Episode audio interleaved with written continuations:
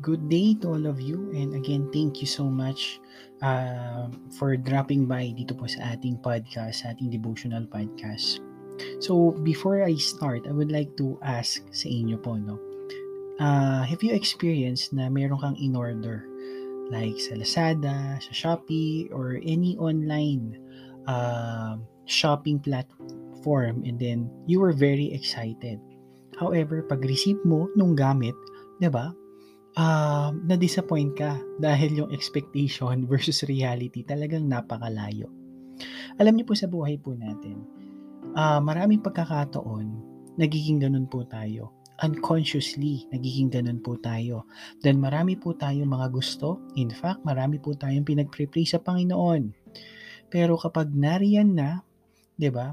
Nadi-disappoint po tayo And worse, akala natin hindi sumasagot ang Panginoon pero all throughout, nandyan na pala, hindi po natin ito napapansin.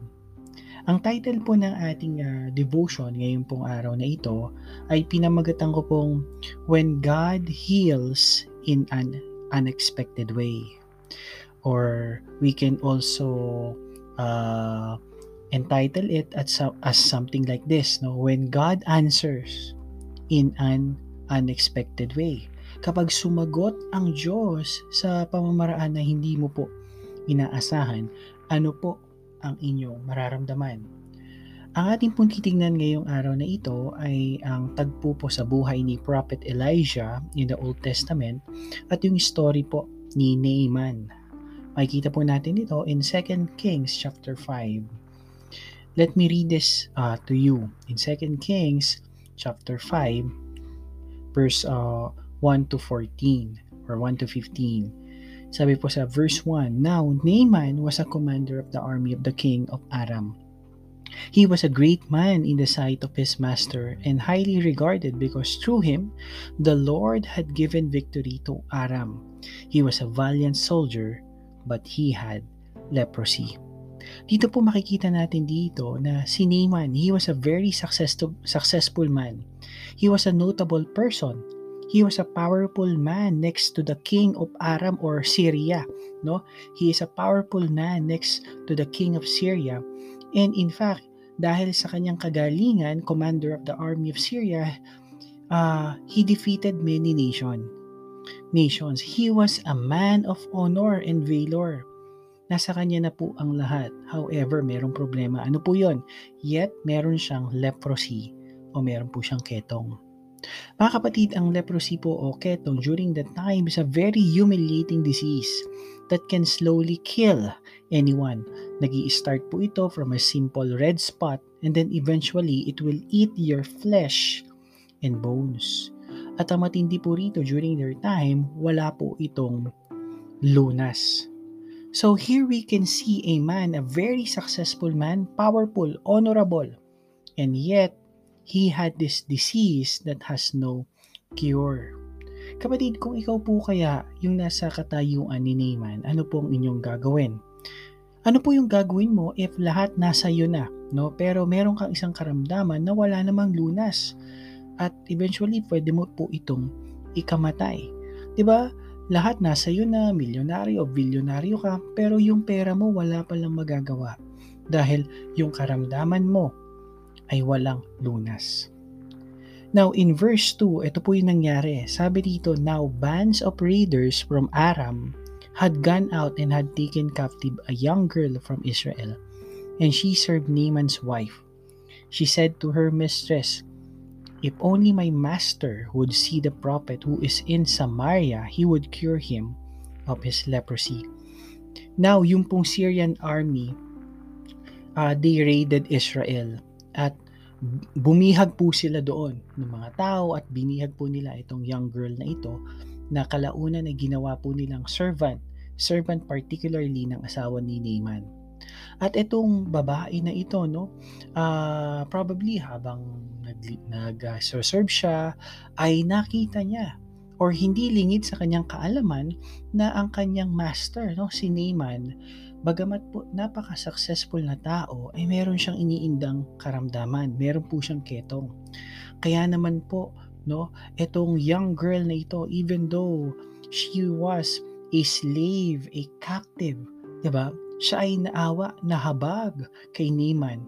At sinabi niya po, no, na meron daw po siyang kilalang propeta from Israel na kayang magpagaling ng ketong.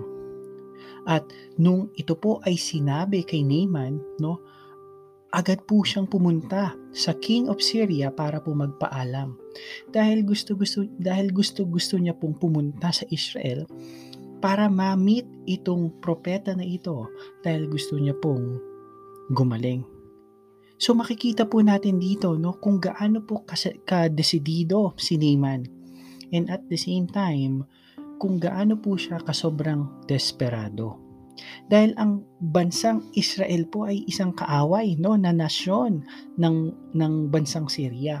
So for you na ikaw ay isang uh, army, ikaw ay isang officer ng bansang uh, Syria para ikaw ay pumunta dun sa kaaway mo at humingi ng pabor. Sobrang desperado mo na, 'di ba? Pero makikita po natin dito. We can see here that a successful and dignified person si Naaman, he was so desperate for healing at gagawin niya lahat para po siya'y gumaling. Fast forward po sa kung ano po yung sumunod na nangyari, Naaman went to Israel at kinausap niya yung king of Israel. Sabi po sa verse 7, As soon as the king of Israel read the letter, he tore his robes and said, Am I God? Can I kill, kill can I kill and bring back to life?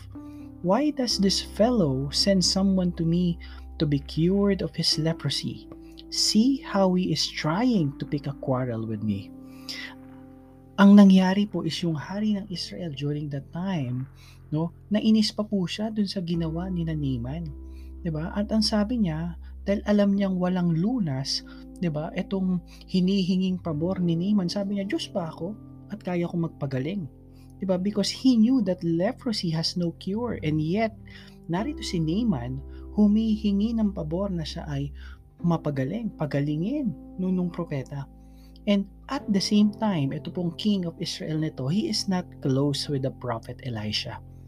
And in fact, di ba, nagalit pa nga yung king of Israel at ang sabi niya pa, he is trying to pick a quarrel with me. No, na parang tinake po ito nung king of Israel na para bang, oh, parang nambabadya ka pa. Gusto mo yata ng away. ba? Diba?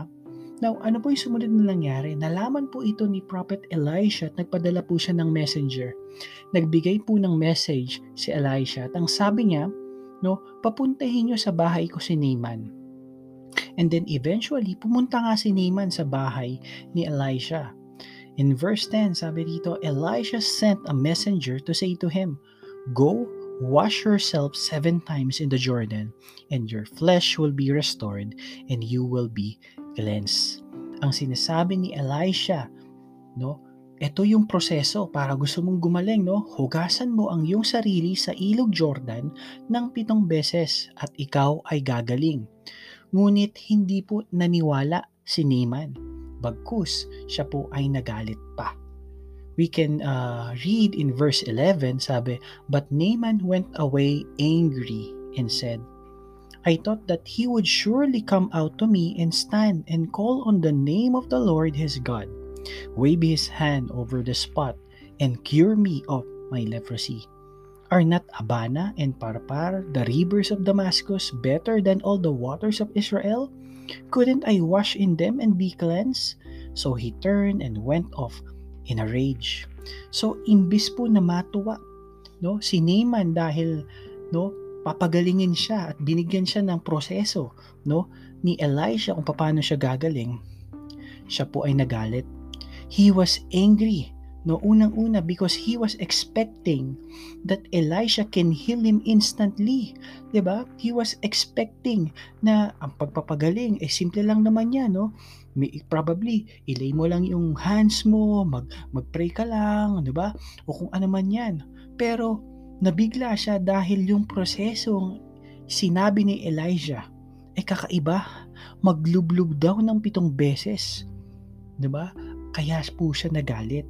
Pangalawang reason kung bakit po siya nagalit is that you, you know, yung pagpunta niya po kay Elisha, hindi man po hindi po siya no, pinuntahan ni Elisha. He was expecting na dahil nga dignified person siya, no, commander of chief of Syria, na, di ba, at least, iwe-welcome siya ni Elisha. Pero hindi po siya winelcome ni Elisha. Bagkus nagpadala siya ng messenger.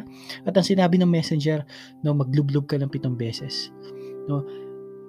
Naaman wasn't expected expecting that. No? Kaya po siya nagalit. Ni hindi man lang ako kinaharap nitong tao na to. At pangatlong bagay po kung bakit po siya nagalit, it's because yung proseso na ibinigay, maglublob na pitong beses sa ilog Jordan. And for Naaman, that was complete nonsense. Bakit? Kasi bakit sa dami-dami, 'di ba? Out of the many beautiful rivers, bakit Jordan? No? Para po sa inyong kaalaman, no, during that time, no, at kahit ngayon po, no, wala pong something interesting sa ilog Jordan. Ito po ay maputik, walang kagandahan, very plain and simple. Compared sa mga magagandang ilog na meron ang Syria. Kaya ang sinasabi rito ni, ni Naaman, no bakit Jordan? Pangit naman yan. Walang something uh, extraordinary dyan. Mas maraming magaganda at mamilagrosong uh, river sa Syria like Abana and Parpar. Bakit dito pa ako maglulublob? 'Di ba? Yun yung bagay na hindi maunawaan ni ni Naaman. Kaya po siya nagalit. Hindi niya ine-expect no na ganun ang ipapagawa sa kanya. He was angry because he thought that God will move in a very amazing and miraculous way. Meron siyang expectation eh pero dahil ang nakita niya is isang bagay na kakaiba doon sa ina-expect niya, nagalit siya. Kung, kung tutuusin, dapat niya magpasalamat siya dahil papagalingin siya, di ba? Ibinig, binigyan na po siya ng way kung paano gumaling, yung proseso para gumaling. And yet, imbis na sumunod at matuwa, nagalit pa po siya because he was not expecting that He was expecting something, no? Naggalit siya because he thought that God will move in a very amazing and miraculous way. Para po maunawaan natin, no, ilagay po natin ang sitwasyon natin dito sa illustration na ito. Example, meron pong kumatok sa inyo pong tahanan. Isang um, no isang tao na stranger na may bigay na na letter sa inyo at nung binasa niyo po humihingi po ng tulong di ba? So ikaw nalaawa ka dito di mo naman kilala o sige binigyan mo ng 20 pero nung pagbigay mo ng 20 impis na magpasalamat nagalit nagalit yung pulubi o nagalit yung yung stranger bakit? Kasi sabi niya bakit 20 lang? Dapat minimum isang daan. 'di ba? Parang ganun po No, parang ganun po yung nangyari kay Naaman. Ipapagalingin na siya, pero dahil hindi yun ang expectation niya, nagalit pa siya. Nagalit pa siya kay Prophet Elisha. Alam niyo po, ganun din po tayo sa buhay po natin, no? We have so many uh, prayers kay Lord and we we are so very expectant no sa mga bagay na gusto nating makuha, makita. We in fact, meron tayong sariling timeline sa buhay po natin 'di ba? Meron tayong sariling proseso kung paano isabuhay at diskarte sa buhay po natin. At kapag hindi po yan ang nasusunod, may times na nagagalit tayo. 'Di ba? In some way, parang tulad po tayo ni Naaman. So ano po yung nangyari dito, no? Kinausap po siya ng kanyang mga servant papaalis na eh si Naaman eh. Pero kinausap siya ng kanyang mga siner, ng kanyang mga servant at ang sabi po sa kanya in verse 13 Naaman's servants went to him and said My father if the prophet had told you to do some great thing would you not have done it? How much more then when he tells you wash and be cleansed? Makikita po natin dito no mga kapatid na ito pong mga servant niya kahit mga servant niya to alipin niya itong mga servant na to ay talagang may care para kay Naaman. 'di ba? Makikita pa natin 'to sa tawag nila, no, my father. It means talagang close sila kay Naaman. At ang sabi nila, no, ang sinasabi po nito, itong mga servant na to is that if yung mga bagay po ba na ine-expect nyo, if yun yung sinabi sa inyo, like example, mag-ayuno ka, magpunta ka sa templo, 'di ba? Or mag-pray ka. If yan yung sinabi sa iyo, kasi yan yung ine-expect mo, do you think gagawin mo yon? 'Di ba? So, sumunod ka na lamang sa sinasabi niya na maglublog ka. The point na sinasabi rito ng mga servants is this eh. Kung ang sinabi sa iyo is something na ina-expect mo, di ba gagawin mo naman yun? Gagawin mo yun eh. Kasi ina-expect mo na yun yung sasabihin sa iyo. So, ang point dito is that sumunod ka na lang. Maglublog ka na lang. Gusto mong gumaling, di ba? Kahit hindi mo ine-expect yan, eh, yan yung sinabi. So, wala namang mawawala sa iyo. Sumunod ka na lang, wash and be cleansed. So, natauhan, no? Si, si Naaman, at uh, yun nga po yung ginawa niya. In verse 14, sabi, So he went down and dipped himself in the Jordan seven times, as the man of God had told him, and his flesh was restored and became clean like that of old young boy. In, uh, in short, gumaling po siya, no? After seven times, na naglublob siya sa ilog Jordan. Naaman was healed in an unexpected way. You see, dear brothers and sisters, just like Naaman, we have many prayer requests, right? Like, Lord, ibigay mo to. Lord, ibigay mo yan. Lord, dapat sa ganitong panahon po. Lord, sana sa ganitong timeline. Lord, sana maging mayaman ako. Lord, sana matanggap na ako sa work. Lord, sana maging successful po ko. Lord, sana maayos na po yung family ko. Lord, sana magka-BF or GF na ako. Magka-love na ako. Lord, sana makita ko na yung right person. Lord, sana gumaling na po ako. Lord, ayoko na po ng ganitong buhay. Ayusin mo na po. Lord, sana matapos na po lahat ng problema ko. Lord, sana mawala na po totally itong COVID at at 100% bumalik na kami sa normal.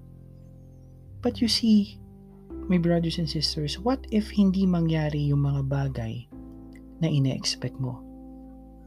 Does it mean God is not listening? Does it mean that God is not faithful? Does it mean that God is not a provider anymore kasi hindi niya provide yung ine-expect mo? You see, what if hindi ibigay ni God yung success na pinagpre-pray mo sa career dahil gusto niya pala is ma-develop mo na yung character mo?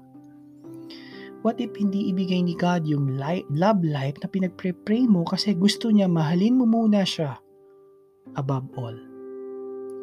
What if hindi mo na ibigay ni God yung restoration ng family mo because what He wants is i-restore ka muna dyan sa brokenness mo?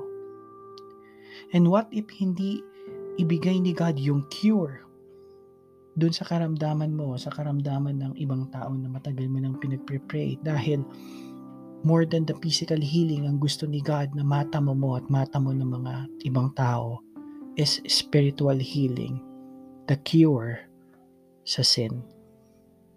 You see, mga kapatid, just like our devotion, we just need to trust God in everything, even if sa mga times na sumasagot siya in an unexpected way. Mga kapatid, alam niyo po itong storya na ito ni Prophet Elisha at ni Naaman. Jesus used this illustration eh.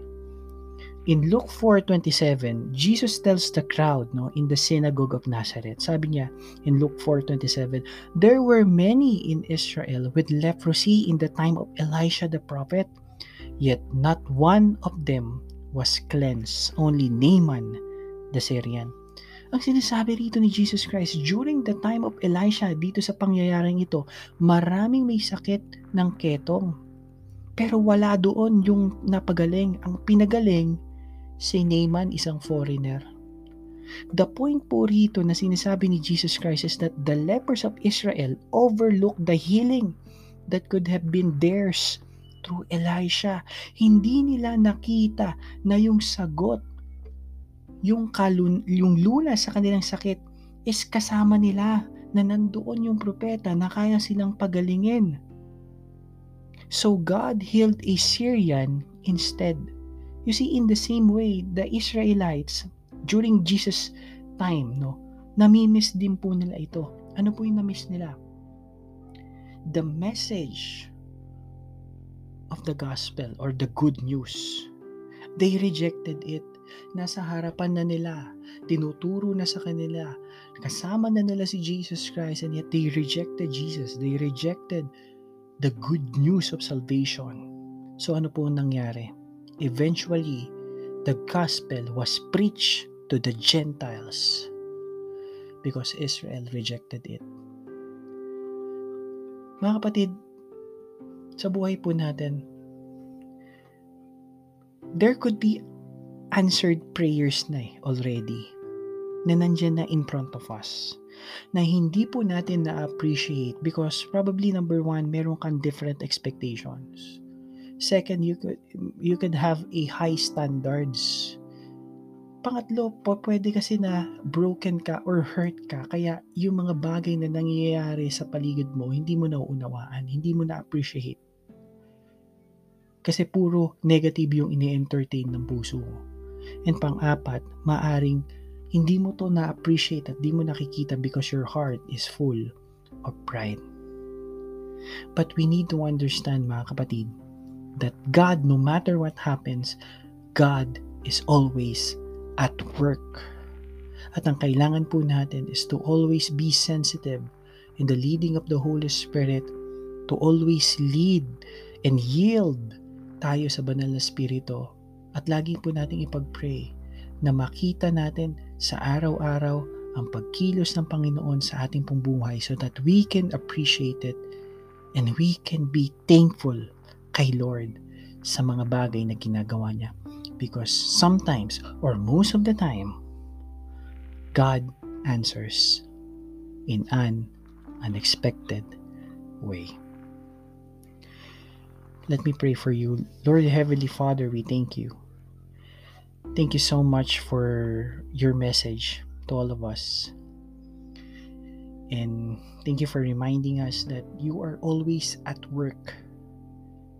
Sorry for the times, O oh God, na hindi po namin kayo na-appreciate. Because our heart is so clouded with expectations na galing po sa sarili namin. Help us, O God, to always yield sa inyo pong kalooban. Holy Spirit, always lead us and give us, O God, the wisdom, that godly perspective so that we can see things the way you see it. So that every time kami po ay magiging appreciative, thankful, Panginoon, sa araw-araw na pagkilos mo. We thank you and we love you. In the mighty name of our Lord Jesus Christ. Amen and Amen. God bless po and have a great day.